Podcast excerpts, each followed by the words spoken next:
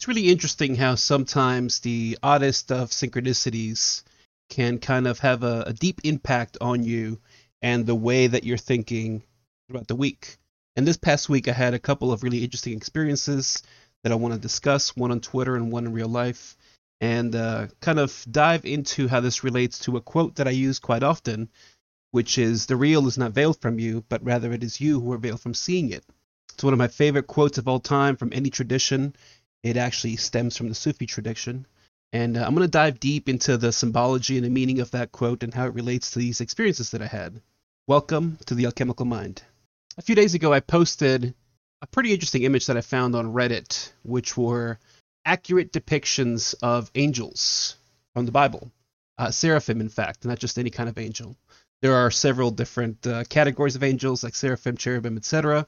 And uh, this person had posted these really cool images that uh, he drew based on the accurate description that's present in the Bible.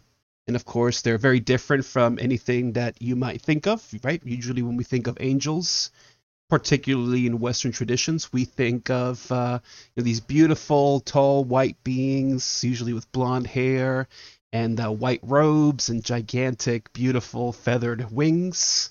And that's not at all what's described in the Bible. Now, I'll put a link in the show notes to the tweet so you can see these four different depictions of seraphim and uh, judge for yourself what you think in terms of what you believe an angel to look like. And uh, of course, it's the cover art for this particular episode, even though this is not an episode about angels. This is an episode about understanding the true nature of reality. And wow, what a topic title, right? That's a huge topic. What is this going to be? A, a 50 hour long episode? Well, it's not because I'm going to discuss this particular quote that I use all the time. And it came up because as I posted this image, uh, Aaron Voot, who's a fantastic writer, he does some really great work with uh, psychedelics and symbolism. I highly recommend you pick up his books, both The Spirit in the Sky, and then pick up uh, Deities, Myth, and Tryptamines, which is the second volume. Uh, for those of you that are not into psychedelics, maybe you won't get as much out of it, but there's some really interesting deep dives into symbology, uh, which kind of stems into one of the main themes of, of the podcast, which is as above, so below. We talk about this all the time. And uh, what Aaron Voot does is he kind of combines astrotheology and looking at constellations and what we see in the sky into the deep recesses of the human mind and how molecules are put together, and that's why these two books kind of go hand in hand with each other. And uh, I read Deities, Myth, and Tryptamines, which, by the way, of course, uh, spells out DMT, uh, very recently, and had a, a, nice chat with with Aaron Voot going back and forth a little bit on Twitter, and uh, managed to read A Spirit in the Sky afterwards. So I do recommend you pick both of those up. I'll have links for those in the show notes, so you can do so. And through this conversation, uh, Drew kind of chimed in. Drew was the listener that submitted the poem a couple episodes back, and Drew kind of mentioned, "I hope, I hope, Drew, I hope you don't mind me uh, using your name on this." But he chimed in and said, uh, you know, something like, "Are we star power? Like covered in moon dust? Like what's her true nature?" Uh, he he talked a little bit about David Bowie and Space Boy, which uh, fantastic track. I love David Bowie. And of course, David Bowie was deeply mystical. If you ever look into his background, so maybe at some point we'll we'll dive deep into the mysticism of David Bowie music. I think that could be a, a fun topic to discuss. But through this back and forth, they kind of reminded me of the quote that I want to talk about today, and that led down a deeper conversation. Now, as I mentioned, the quote does come from Ibn Atta'illah. He's a, a Sufi mystic. He was one of the not the first. I think he was maybe the third or fourth in line of his particular school of Sufi Islam, and of course, Sufis are the Islamic mystics. And I really love the beautiful, flowery language and imagery that the Sufis use to describe God, or Allah as he's called in Islam, and how their experience relates to the experience of discovering God. And after all, I'm sure if you're listening to this podcast, you're looking for something a little more. You want a little bit more explanation. That's what I want to do as well. I'm looking for more explanation as to what any of it means. And that's why I dive into so many mystical traditions. And we're going to keep going with that as we get past the episode 50 that's coming up. I think uh, three episodes away. So by next week, we'll be on episode 50. And we're going to start diving deeper and deeper into these schools because by now, I figure the people that are here and listening to the podcast are deeply knowledgeable in what it is that they want to do.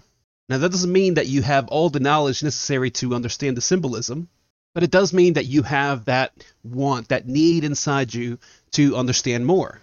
And so, you know, episode 25 was kind of a turning point for this podcast where we started going deeper and deeper into things instead of just glossing over kind of more mainstream topics like meditation and Buddhism and breathwork and things like that. We started diving deeper into, for example, the Gnostic school of thinking and how Christianity has changed so much over the last 2,000 years. And I want to take that into other traditions.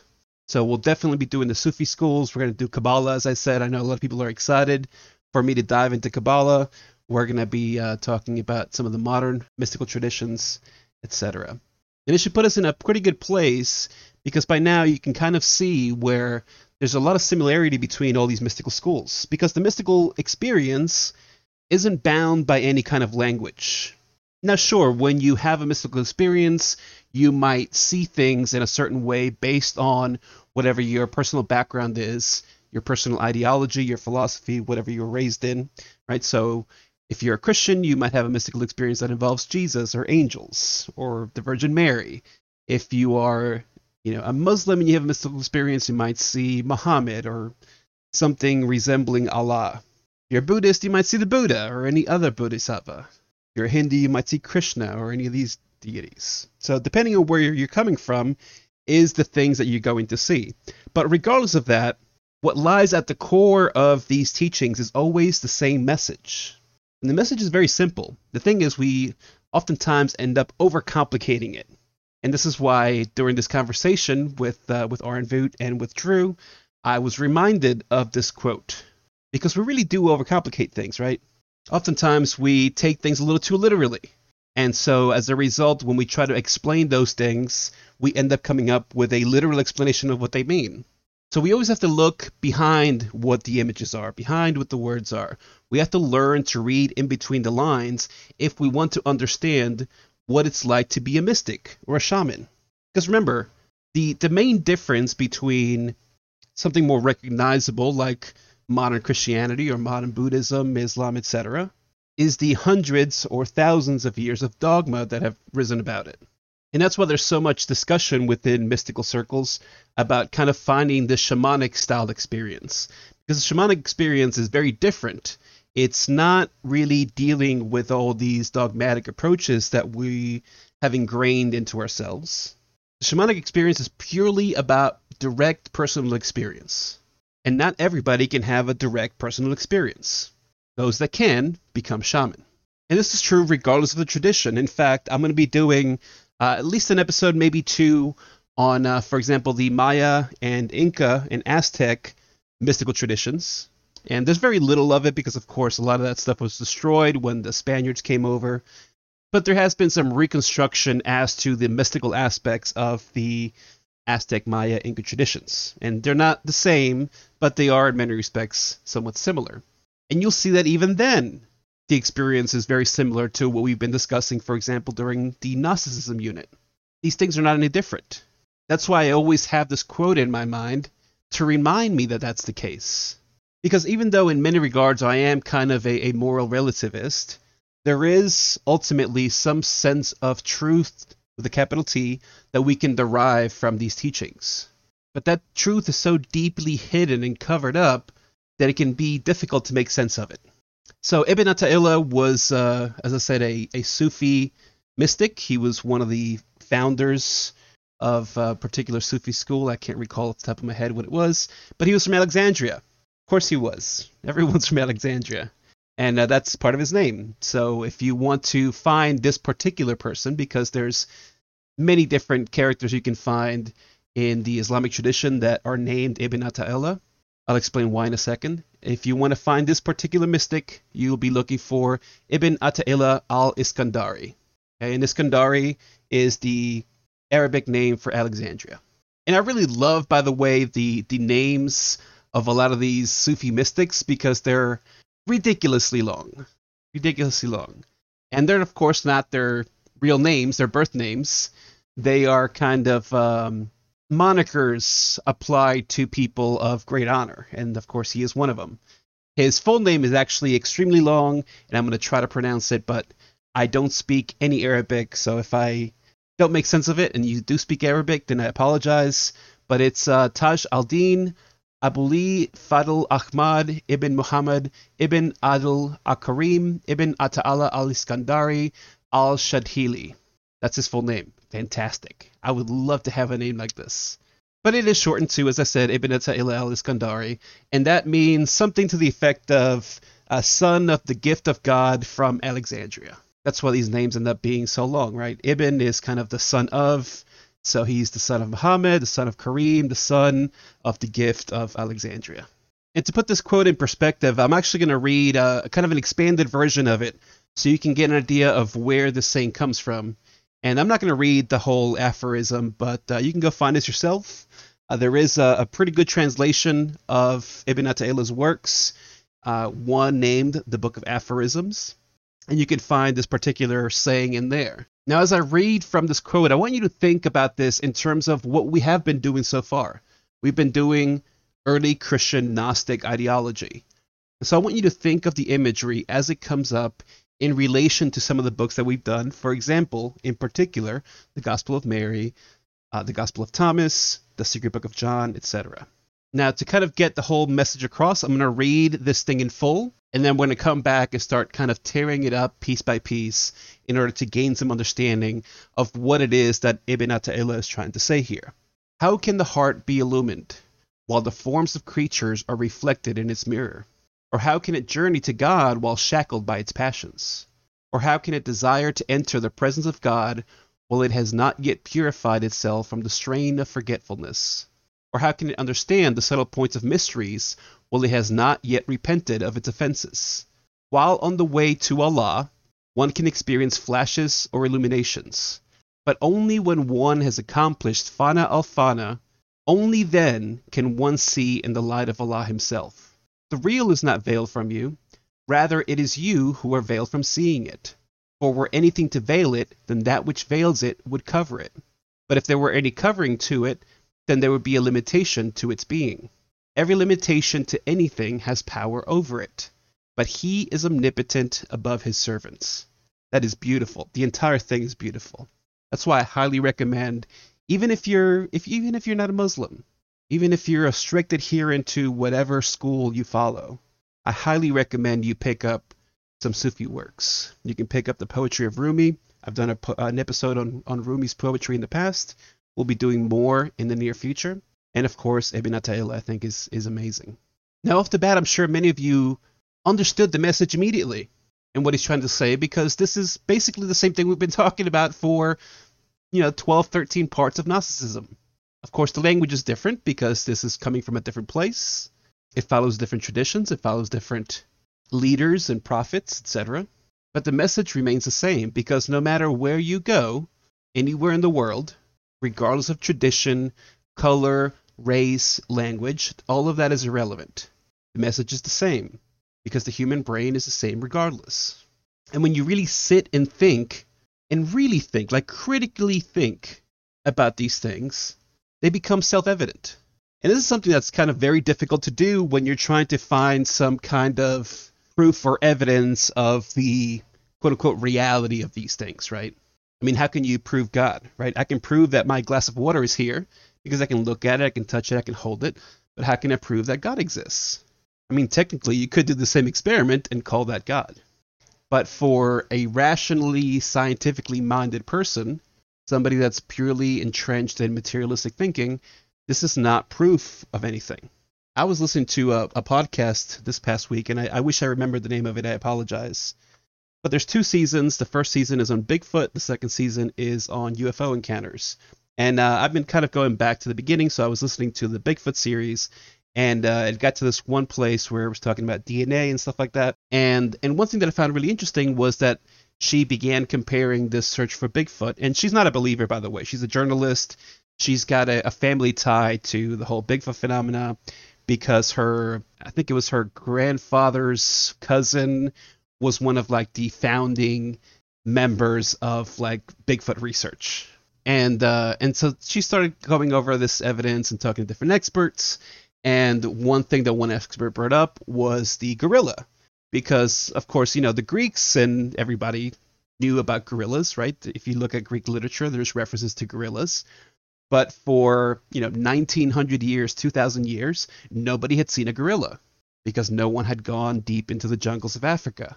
And so all anyone knew about the gorilla was whatever stories the locals were telling. And of course, we should be familiar with this kind of sentiment. When locals tell a story of something, we just dismiss it as some, you know, bunk supernatural thing, some mythology, something like uh, Aesop's fables, right? Where they're stories that you tell your kids so they don't go in the woods, because if they go in the woods, then you know the big hairy monster's gonna get them. But of course, gorillas exist. There's documentaries on gorillas. You can find pictures of gorillas.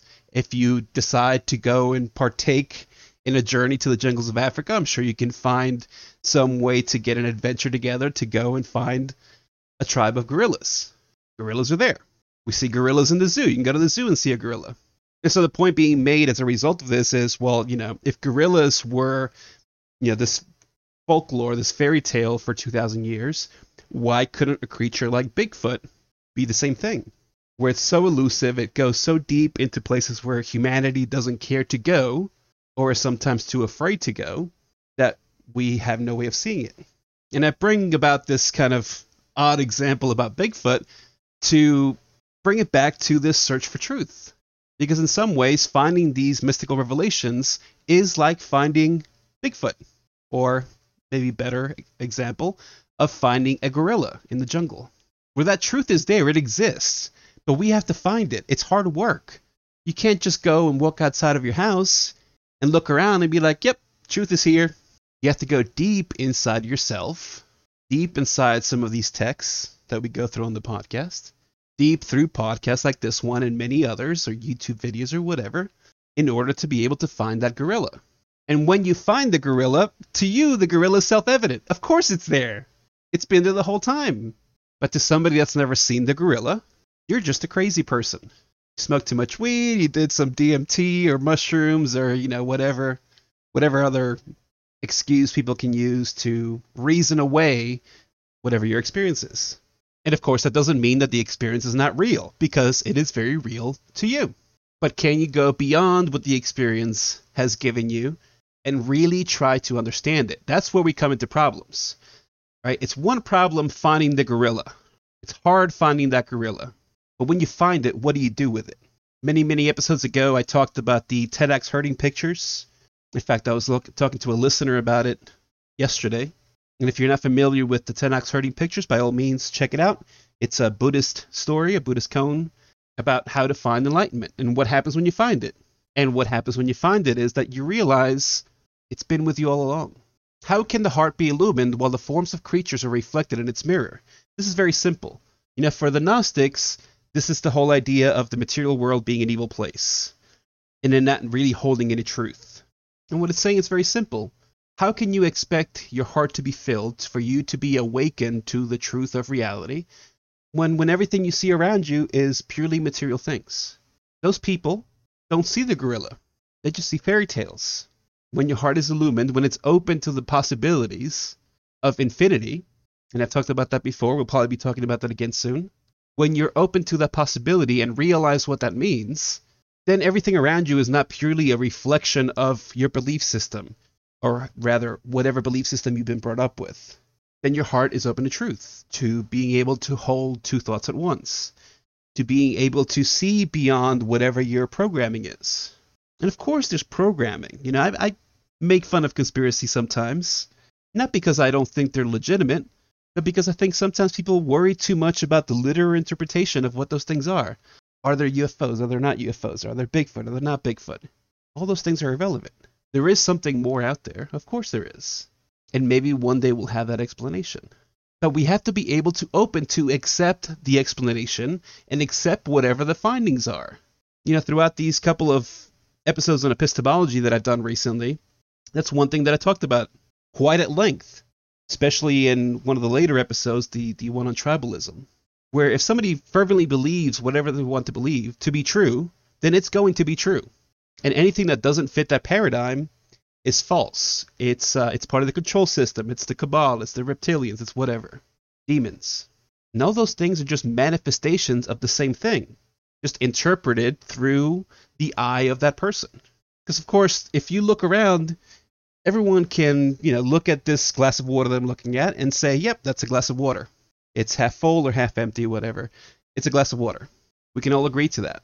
But we can't agree to some other things like is the sun real? Is the earth round? Do the planets orbit around the earth? Is there a spiritual realm? Is astral projection real? Is there a soul? Is there a God? All these things we can't agree to them because everything around us we see as reflections of ourselves. And so, in order for the heart to be illumined, we have to get rid of this. How can it journey to God while shackled by its passions? Exactly. How can it desire to enter the presence of God while it has not yet purified itself from the strain of forgetfulness, forgetting, of course, of who you really are? But more importantly, how can it understand the subtle points of mysteries while it has not yet repented of its offenses? Because, see, then the, the mysteries will not be evident to you you'll just see them as conspiracies and people trying to keep you down and you know the elites taking over and they they hide who you really are from you. They hide human existence from you. They hide the fact that uh, what what else? You know, the Egyptians didn't build the pyramids all this stuff. Do you ever think for a second that maybe they don't have any freaking idea? That's possible. Have you thought about that? Have you thought about that the people living now have no idea what came before because, of course, the only thing we can say is whatever humanity has put into writing. And the old, oldest form of writing we found is, you know, five, 6,000 years. At least that we can understand, right? If you look at a site like Gobekli Tepe that's got all these beautiful images of vultures and snakes and foxes, etc., maybe that's a way to represent language, right? That's why hieroglyphics and similar types of writing systems are so old, right? The, the logographic writing systems. You know, even like the Phoenician alphabet, for example, that has become what we use now as the Roman alphabet, even that was kind of logographic, right? You know, the letter A was literally a picture of an ox. So if you take an A and put it upside down, you can see that. But over time, it has changed, and these letters change where they're no longer kind of what they originally represented. They just become some abstract symbol. But those that study the languages and understand their evolution can understand the mystery behind it. And this is all it's saying. It's not a mystery because somebody's trying to keep the information from you. It's a mystery because most people don't know. And of course, most people don't care to find out. Now, those that decide to partake in the journey of trying to find out can oftentimes get glimpses of things. This is something that I bring up all the time, in particular in relation to cults. And when I say cults, I don't mean just purely religious cults.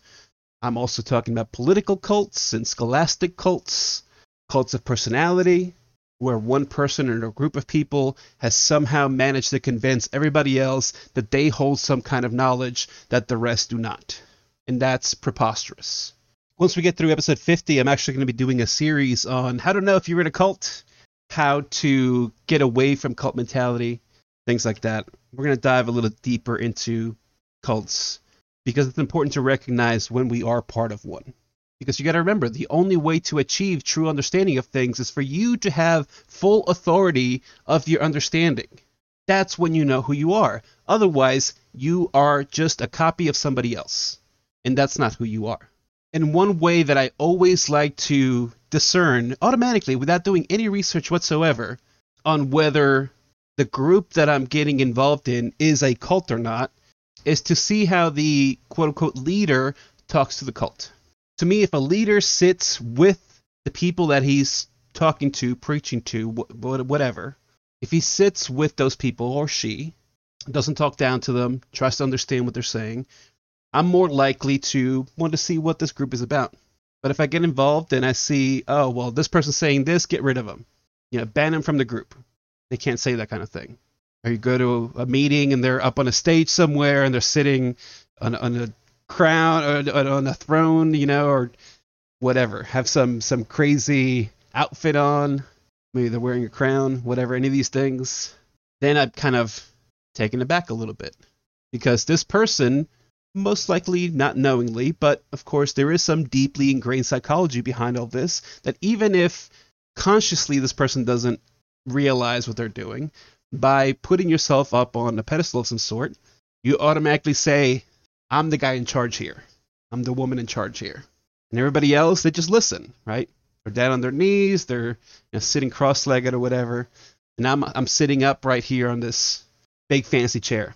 And of course, our culture has just kind of naturally evolved into doing this, right? So even if you go to school, the teacher is up at the front of the school teaching the rest of the people, and they're behind a pulpit of some sort. If you go to like a political rally, they're up on a stage and they're behind the pulpit and they're giving a speech. If you, uh, you know, the White House inauguration when that comes around in January, they're up on this balcony right on top of everybody else, and they go through this whole coronation ceremony. Now I know there's no technical crown, but it is a coronation ceremony, a symbolic coronation ceremony. Now, back in ancient times, this was not always the case. And this is why the amphitheater was developed. Now, yes, there are acoustic benefits to the amphitheater because it's very easy to project your voice upwards into this concave space. You know, they didn't have electricity. On, I mean, maybe you think they did. They didn't have electricity as far as we know. So there were no loudspeakers, no microphones, anything like that. So it's naturally an easier way to convey a message through a large group. But they could have easily done it the other way around, right? Every time I see a depiction of uh, you know the Sermon on the Mount, for example, you always see Jesus standing atop the ser- the uh, the mount, and everybody's down below, and he's kind of proselytizing to them. And of course, that's not the way it worked because these people understood acoustics. So Jesus would have been at the bottom of the mount with everyone sitting on or on top of the mount. That way they can hear it. Otherwise, how they're going to hear it? There's no microphones. There's no speakers.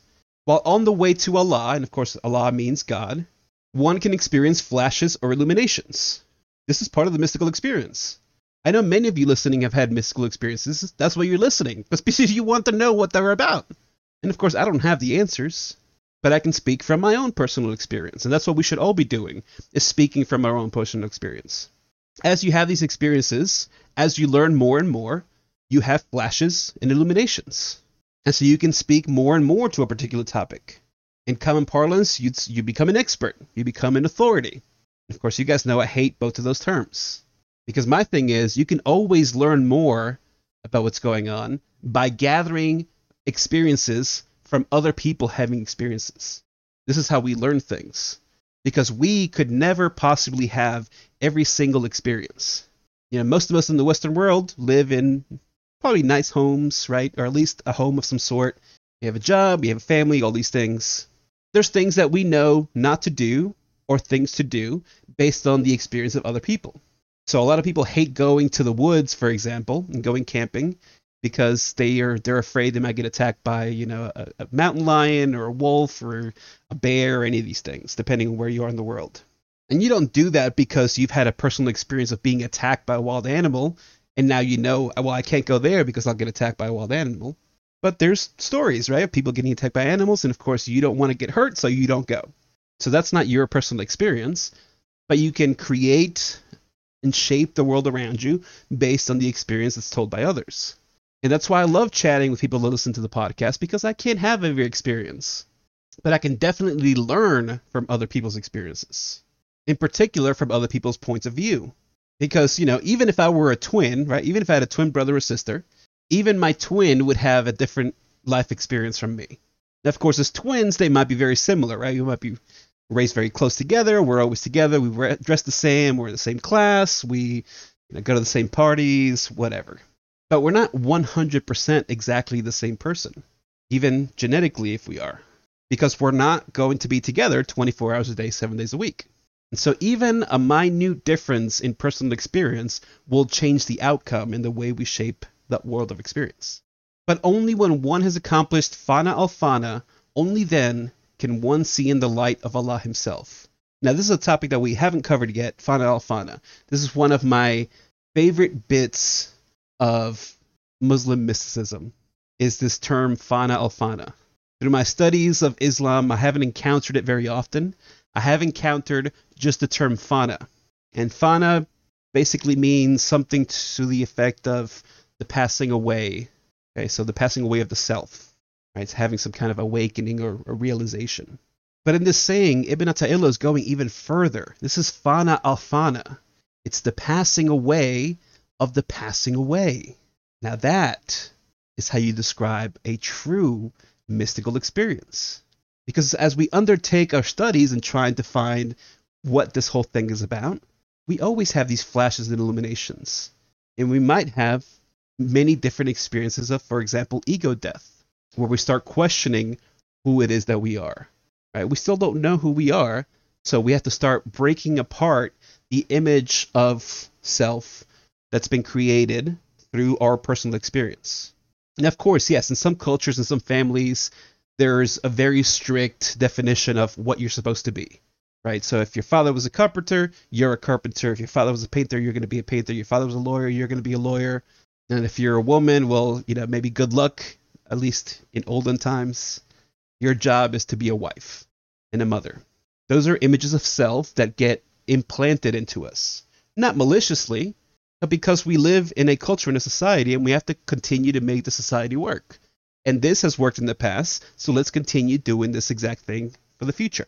Now, this is where we have a little bit of overlap into the whole epistemology series that I did. Again, talking in particular with relation to tribalism, where oftentimes we we feel like we had you know the world's such a bad place, we have to make it better. Well, why do we have to make it better? And who said the world is a bad place? The world is what you make of it. So if the world is a bad place, you're making it a bad place. The world has no feeling about whether it's good or bad, it just exists. But what you're doing is reflecting that in the mirror of your heart. And so the world becomes a bad place. You think Republicans are bad, you think Democrats are bad, blacks are bad, whites are black, Antifa's bad, or BLM is bad, not Hitler's bad, Jews are bad, reptilians are bad, the Illuminati's bad. Is that true? Is there something inherent about that thing that makes it automatically bad? And I know some of you automatically jump, right? There's I know a lot of people raised within Christianity that listen to the podcast because I talk to you guys quite often. Some of you automatically said, "Well, yes, the devil's bad." But is the devil bad? How much time have you spent thinking about that question? We're going to start getting into that pretty soon. So episode 50 is going to be all about fear. And once we get past this topic of fear, we can start looking at some of these things in a more non dualistic way. Because sometimes you say that things are bad only because you've been raised to believe that they're bad, and you never bothered to look into it. Once you start educating yourself, maybe you'll start to realize that's not necessarily the case. This is why I've brought up, you know, for example, Lucifer a couple times in the last few episodes. And that'll be a topic that we'll be getting into very, very soon. Now, if you don't see it right now, if you don't see how these, how could Martin say that these things are not bad? If you don't see it right now, that's fine. Don't worry too much about it. Don't get angry at me or at yourself or anything like that. You're just not at that point yet. That's all that means. There may come a time where you get to that point, and when you get to that point, you might realize, well, yeah, Martin was wrong. Such and such is bad. Because again, I don't expect anyone to agree with anything that I say on the podcast. Oftentimes, when I do these topics, I do it to kind of get some of my own personal feelings and ideas out of the way on a particular topic in the hopes that as I talk myself through it, I can come to a better understanding of it. And by putting it in a recorded format where people listen, then those people can come back and say, okay, I listened to this. I don't agree with for this because of whatever reason, but this was cool because of this. Right? And that's that's a conversation. This is how we move forward. Because if we were all the same, we would never move forward. You know, I brought up uh, Jordan Peterson a few episodes ago, and I'm going to bring him up again because I think Jordan Peterson had a really great, valid point when talking about this whole thing, this, this battle between the left and the right. You have to have a left and a right. Otherwise, you have no culture, you have no civilization. Because the people on the left think differently, they're more artistic in the way that they look at things. They might be better at coming up with some unique ideas of solving a problem. But people on the right keep things going because they know how to do things a certain way and they keep doing them that way. And so we should never expect there to be, you know, no more left, no more right. That's preposterous. Just like we should never expect it to just everything's going to be perfect one day. We're all going to live in unison. It's going to be love and peace and light. Everything's love and light. Everything's beautiful. The world is perfect. You're perfect. We're going to ascend to the fifth dimension, whatever people say sometimes. That's ridiculous. Now, that's not to say that there isn't some process that can get you to a place where you achieve full realization. That's not what I'm saying at all. So I want to put that put a stop to that right now because that's not what I'm saying. I do firmly believe that each of us through continuous work can get to a place where we can return to the pleroma. Okay, and I'll use that term because we've been doing a lot of stuff on Gnosticism. What the actual name of the place is is irrelevant. Who cares? But we can get there. But people come, you know, with this this delusion that uh, you know you're gonna you're gonna wake up and you're gonna achieve enlightenment or some sort, whatever name you want to use for it, and uh, and you'll rejoin God and you know you'll be eternal and uh, and everything's gonna be beautiful and peachy. And of course that's ridiculous because the point of doing all this work is to get rid of the self. And if that's the way that you're thinking this is to be when you get there, then you're never to get there because then you're still a self. That's why I love this term of fana alfana, the passing away of the passing away, where ultimately there is absolutely nothing of you left. This is true death. True death. Through our Gnostic discussion, we've talked a lot about this this mystery school idea of the body dying and you being resurrected through through the spiritual womb where you now become a perfected being, right? Now you're kind of an enlightened being. And then you're worthy of the grace of God because then you start to understand the mystery. But what I still see sometimes when people try to talk to me about this is they still want to know like, well, you know, once you get to that point, then how do you get to this next level? How do you get to this next level? And what these things are trying to teach us is you're not worrying about those things. You're only at that point of view of, you know, getting to the next level, next level, next level, because you haven't reached the first level yet. You haven't found that base understanding. You haven't found that first step in fana, in the passing away of self. You're still out there looking for the ox. You're looking for the gorilla or Bigfoot. And once you get to this first step of passing away, then you start seeing why am I out there looking for Bigfoot? Bigfoot is right here. I'm Bigfoot. I'm the ox. I am it. And that's when the work really begins, is when you get to that first step. And so, as you have continuous flashes and illuminations, the thing that you were becomes closer and closer to you. In, in Vedanta, they talk about kind of the thing behind the thing. And one of the things that I really like about this whole idea of self evidence and when you start getting to this place of fana alfana, things become self-evident. And this is very hard to prove, right? Because they're so obvious to you. Of course, that's what it is. They're so obvious to you, but they're not obvious to anybody else because they're not at that place yet. But one story that I really like is the, the metaphor of the eyes. Right? Everyone's always looking around, looking around, but one thing that you can never see are your own eyes. I mean, yes, okay, fine. You can look in a mirror and look at your eyes, sure. But in the natural world where there are no mirrors, let's say, you can never look at your eyes. Everything is in front of your eyes because that's the way we've evolved. And I've talked about, you know, why we have front facing eyes, for example. Everything's in front of you, but everything stops at your eyes. Right? So you can't you can't see behind you. Everything stops at your eyes. And that's how it is as you begin to chip away at this whole idea of self, of ego, is that eventually you get closer and closer. You're not getting further and further away in your journey, you're getting closer and closer to your goal because your goal was always in you. See, this is why language is so important. Because I know a lot of us think of it this way, where we have to partake in this journey and, you know, go through these trials and, you know, go to faraway places, metaphorically, of course, in order to find the truth. And the thing that you're doing is not going in further and further out to find the truth. It's that you're coming deeper and deeper in to find the truth. Truth was always in you. The kingdom of God is in you. Right? This is how the imagery works. This is why it's said in the way that it's said. But when you start taking it literally, that's not what you see. You end up coming up with some kind of hero's journey. We have to travel to far off lands and slay monsters and demons and wherever else. You're not traveling out there. The world out there is coming to you. And when it gets to the place where you are, you realize it is you and you are it. And once you have that realization, then you have one of the ultimate realizations, right? There is no it and there is no me. The passing away of the passing away. This is when you see the light of Allah Himself. Now, here's where we get to my favorite part of this. The real is not veiled from you, rather, it is you who are veiled from seeing it. Of course before I go into this, let me let me read a little further because he goes into it here. For were anything to veil it, then that which veils it would cover it. So you can't be it if there's something else outside of you. Right? That's why all these traditions always have this ultimate God idea. right? Even within the Gnostics, people that don't understand that are purely materialistic, that think that you know this world is something special and we should try to you know get as much out of it as we can. To them, God is the demiurge, right? Saklas, any of the other names. But for those that understand the mystery, they go beyond that because they see that that's just one manifestation of it. Because if it weren't one manifestation, then everyone would worship one God, and they don't. They worship hundreds, thousands, millions of gods all over the world. And so that God couldn't be the God, it's just a God. And those are a dime a dozen.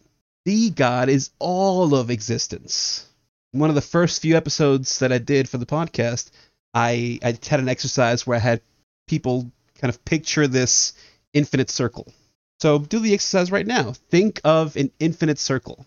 Now, I guarantee you, when you had this thought of an infinite circle in your mind, you didn't think of an actual infinite circle because you, in your mind, had a picture of a circle. And of course, a circle has a boundary. And if it has a boundary, then it's not infinite. And so the ultimate reality is exactly this it is ultimately because there's nothing outside of it. You know, in science, they talk about, uh, you know, like many worlds theory, multiverses, and all this kind of stuff. You get a lot of this in uh, in in esoteric circles, in alternative circles, and the interpretation that's used is getting there. It's part of the way there, but it's not ultimately there because there's always something that's put into the story that puts a boundary around it because it's so impossible for people to understand what infinity would be like because we're not infinite. We're a minute, tiny, minuscule speck of nothingness in existence. I mean, even within just a planet, we're a tiny, minute speck. Imagine in the solar system, in the galaxy, in the universe. It's impossible to comprehend. But of course, when we put these boundaries on things, it makes us feel like we have some kind of control over it, right? Like when scientists say, well, you know, the universe is 14 billion years old, and and you think, and you're like, 14 billion, like, I can write that number down, right? It's it's what like 12 zeros, 15 zeros, whatever. I can write that number down. That's not that bad. You don't realize what that means. I mean, think about it. At the speed of light, it would take you four years to get to the next star, the next closest star. Four years at the speed of light. We can't even get close to the speed of light, right? So it would take you centuries, thousands and thousands of years to get to the nearest star. But of course, with the language used, it means nothing. Four light years, yeah, that's like that's right next door. Their next door neighbor. They say this kind of thing too, right? It's their next door neighbor. Well, yeah, sure. Cosmically speaking, it is, that doesn't give you any kind of relationship to you. And if there were a covering to it, there would be a limitation to its being. Every limitation to anything has power over it. That's right. That's how we make sense of the world. And that's the argument some of you are already thinking in your mind. Well, of course, we have to put these limits on things in order to understand them. And what I'm saying is that you're wasting your time because you're never going to understand them. You're never going to understand the universe because the universe is infinite even at 14 billion years, you have no idea how, how large that is. In terms of you, it might as well be infinite. Although I would argue, and of course a lot of ancient schools would argue as well, that the universe really, literally is infinite. There's no beginning or end. We just come upon a theory of how it's created, how it's shaped, because that's the limit we have put into it. And so we have to find an explanation for this limit. All belief systems work this way, even science, even something that has to go through the rigor of testing experimentation. Has to put a limit on things. I can't remember the exact quote, but it's something to the effect of, you know, give me one miracle and I can give you all of science. Of course, scientists hate this because how dare you talk about miracles in science, right? We do everything to experimentation. Well, sure, that might be true. And that has proven true for many, many things. The way our modern world exists wouldn't be possible if we didn't have this one minor miracle at the core. And that minor miracle is right now the Big Bang. Now, I want to make sure I'm clear that I'm not crapping on science. I think science is very important to understanding reality. And when I say reality, of course, I don't mean just purely physical reality, I mean all of reality. I often talk about critical thinking because we should be able to use some kind of method similar to the scientific method to prove the things that we believe and think to be true. Critical thinking is key. Otherwise, you end up falling into cults, you end up falling into conspiracy theories. And that's not truth. That's a distraction. We're going to go really into the depth into that when I do reality versus imagination. Those are all distractions. All the belief systems that you were raised with, all distractions. The only way you get to do the work is by doing the work inside of you. That's where it is. Then you have no distraction because you're it. Every limitation to anything has power over it. This is why when when God creates Adam, Adam begins naming all the things because this gives him power over it. By giving something the name, you have control over it. This is literally why we have the word spell. You often hear in, in alternative circles people talking about spells and black magic and this, that, and the other. All garbage. These things are not inherently good or inherently evil. Keep that in mind. Garbage. It's a distraction from the work. When you're in school, one of the things you learn how to do is what? You learn to spell words. That is all it means. And the word to spell comes from, I believe it's spallen. It's an old Germanic word, and it means to tell a story. This is where you get the word gospel, for example. Gospel means a good story. Sometimes people think it's you know a story of God because it used to be God spell. Preposterous. It means good spell, good story. If you don't know what I'm talking about, look up the, the great vowel shift that happened in, in early English, where all the, the sounds of all the vowels shifted over just a little bit. That's why people get confused with gospel thinking it's something about God. It has nothing to do with God. It just means a good story. And this is what you're doing when you're spelling. You're telling the story of the word. And when you name things, you have power over them. You have some, you, you think you have some semblance of understanding because you can call it something. But you have no idea what it is. That's what you have to do the work. And this leads to the, the little story I had in terms of my personal life. I've talked about my dad once or twice on the podcast, not very in depth, but uh, you know, my dad used to be a, a minister, and uh, he's not anymore, but he is still very much involved in his in his church. And so I grew up in a I grew up in a religious household, but my parents were somewhat open-minded, even through their their fervent belief in something. Now, of course, you know, when I decided to quit going to church, they were I would say more disappointed than angry. My dad maybe was a little angrier, but I think uh, I think after all these years of kind of thinking about it, I don't think it was anger because he was legitimately angry that I was leaving church because I was going to burn in hell. I think he was more angry because he didn't understand why. And of course, that's something that we should all be able to empathize with, right? People get angry at things all the time. Look at social media. Everyone's always angry about something. They're angry about politics. They're angry about uh, Steven Greer. They're angry about UFOs. They're angry about disclosure. They're angry about Bigfoot. They're angry about whatever. Everyone's always angry about something. Why? And the answer is very simple. They just don't understand how to express what it is that they feel. Because for them, the world is still just a mirror of their heart. And their heart is angry because, you know, they, they lead crappy lives. Maybe they're married to somebody they hate. They have a crappy job. They don't have as much money as they want. They don't, uh, you know, not everyone has the same political beliefs that they do, the same theories and ideas that they do, the same upbringing that they do, and they're angry. Why can't everyone just understand and believe like I believe so everything will be cool and peachy and kosher and love and light and peace? And so they're angry. This is why children get angry. This is why babies get angry. Why do babies cry? They don't start crying because they're actually angry. They start crying because we understand that when the baby cries, they probably, you know, did the bathroom in their pants or they're hungry. And this is what adults do all the time. They just start crying and screaming and getting angry because they think it's going to get some reaction. Well, you know, they'll get some empathy. People will say, "Oh, it's okay." Like, okay, we'll try it your way. That's ridiculous. Get to wake up, monkeys. This is what Buddhists talk about with in terms of the monkey mind. Of course, doesn't mean that Buddhists believe that you know mankind evolved from apes. That's the scientific belief.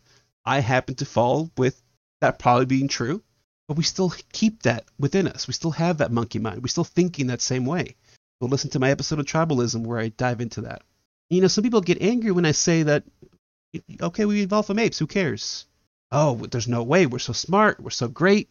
We're so perfect. We know so many things. We can talk. We can go to space. We can build cars and this, that, and the other. It doesn't make you any better. A friend of the show, Sandy, posted a, a fantastic meme on Twitter the other day. I loved it. It was uh, it was a clay tablet inscription, and it had it had a, a stick figure on this. I don't know what you would call it. He looked it looked like he was on a skateboard. And then side by side was a picture of a guy in a suit riding a little moped. And so of course they looked the same. And it was the, the message was something like this is how much we've learned over the last 5000 years. But it's true. We haven't done any better. This is why we still have these discussions on mystical traditions and understanding who we are, because we're no better off right now than we were 5,000 years ago. Sure, we have houses and cars and airplanes and spaceships and lasers and whatever else, but is our life any better? And the answer is obviously no, because if the answer is yes, then you wouldn't have so many people searching. This is what it means by the heart just looking out and seeing everything in its mirror. We haven't done any better because we keep finding new ways of doing the same thing, just more productively. And what does that lead? It leads to violence, it leads to rioting, it leads to distrust, it leads to war. And for what? Because those things don't fix anything either. I've been hearing a lot lately about, you know, entering 5D and whatever else. And I know what these people are saying.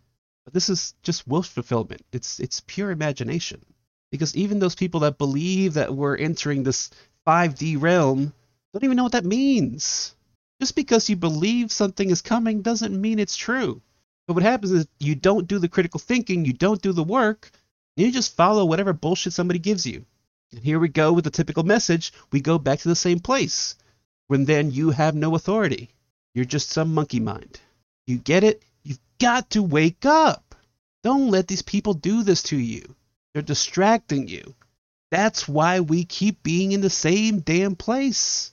Anyway, so I, I talked to my dad this past week, and uh, and it was interesting. He he always throws out some like fun thing, right? And it's usually it's some religious imagery. Always tells me, you know, God loves you, this, that, and the other. And uh, and he and I had never explicitly talked about what I do on the podcast or what I do or don't believe in. And uh, he, I can't remember what was that that he said. He said something to me, and I replied in the way that I would reply, and uh, kind of caught him off guard, and it got us going into a conversation about uh, what I believed in. And I said, well, you know, I'm not, I don't go to church, I don't, I'm not a Christian, not a Muslim or Buddhist or anything like that. I just, I take a little bit of all traditions, the stuff that makes sense, the stuff that I can put together, the stuff that relates to my experience, that can expand my experience, that make me a better person. That's that's all I look for. And he, and he said, "Well, what's what's your path called?" And I, I immediately laughed in my head because I, I immediately wanted to throw out a joke, right? I was going to be like, uh, Martinism, which is a thing, by the way, not related to, to me. But you can look up Martinism. Maybe we'll we'll do a little episode on Martinism at some point in the future. Uh, but uh, but I laughed a little bit inside my head, and uh, and I said, ah, there, "There's no name for it. If I if I had a name for it, then I'd be in control of it, and that's not what I'm about. I just I just want to lay in the river and just go downstream, see where it takes me. Now, how this ends up going into the future, I don't know because you know he's he's tried to get me back into church and start believing in certain things over the years, and not forcefully, of course, but in a very nice and loving way, a very respectful way, and of course I appreciate that. But I do wonder now, after having had this conversation with him, if our discussions on these kind of things would be a little different. And that's really all we can expect whenever we undergo any kind of journey like this, right? Number one is don't take things so seriously. Don't take it so literally. It's all just a game. It's all a giant cosmic dance. And that's one reason I, I love the Sufis, right? I don't know if you've ever seen the uh, Whirling Dervishes, for example, but it's a, a group of Sufi mystics that perform these dances. And, you know, basically they're twirling in circles. I mean, you can just say that. They're twirling in circles. But uh, but I did have a chance to see a live performance of it. Oh, I don't know, 21 years ago, I think. I was still in high school, and uh, and it was beautiful. Of course, I didn't understand it then, and I understand it now. But it was still beautiful to see. You know, some people would take this literally, like, hey, we have to do this dance so in order to get fana alfana, or you know, you have to go to church on Sundays and pray this way and say your Ave Marias or whatever, do your rosary or whatever other ritual you have in your particular denomination. And what I'm saying is that you're missing the point if that's what you think it is. The map is not the territory. The rituals that you're partaking of are not the things that lead you to salvation, awakening, you know, any of these things. That's not what leads you there. These are reminders of what you have to achieve and what you can achieve. But only when you understand that mystery can you truly achieve it and see it for what it is. It's just a metaphor. That's all it is. Just pure imagination. All right, I'm going to end this episode here. I want to thank you all for listening. I hope you enjoyed it. Next episode, we're going to tie in some more Gnostic epistemology and, and cosmology to one of my favorite traditions and one that I've learned a lot from, and that is Advaita Vedanta. I've talked about it quite a bit. So I'm actually going to be diving a little bit into the Upanishads again. One of the earliest episodes that I did was on the Upanishads, but uh, I want to revisit it now that we have some some deeper context in terms of Gnostic Christianity, because I think now we can have a better understanding, maybe through language and imagery that some of you can understand, in order to explain what Vedanta is about. So I'm going to dive into uh, the Upanishad and compare it to some of the Gnostic texts that we've been talking about, and uh, and the the obvious influence of Eastern belief systems will will be self-evident to you as we start going into that. So I hope you enjoy the episode. The website is up. You can go to thealchemicalmind.com. The Discord server is up. So if you want to chat with other listeners of the podcast, I think there's about a dozen people in there right now. Uh, you can go and check that out. The link is also on the website, and uh, you can also join the Patreon and support the podcast. Uh, it's not officially launched yet, but uh, the link is on the website, and uh, that's where I'll be posting my blog posts. So the blog posts will be completely free. There'll be no uh, level of entry whatsoever, so anybody can read those. Uh, there is one up now as to why it is that I'm doing the website and the Discord and the Patreon and all that. And uh, starting later on in the week, I'm going to start posting episodes early. So you can join the Patreon. You can get, uh, there's different levels. Uh, you can get the episodes early. If you're a Patreon, you can also get uh, the members only chat in the Discord channel. And then at the, at the higher level, you'll also get additional episodes and things like that. So just go and check out the Patreon and decide for yourself. I don't expect anyone to partake of it, but if you do, great. If you want to join the uh, support the podcast, that'd be great as well. But uh, we'll wrap it up here. Thank you for listening, and as always, remember that you are it.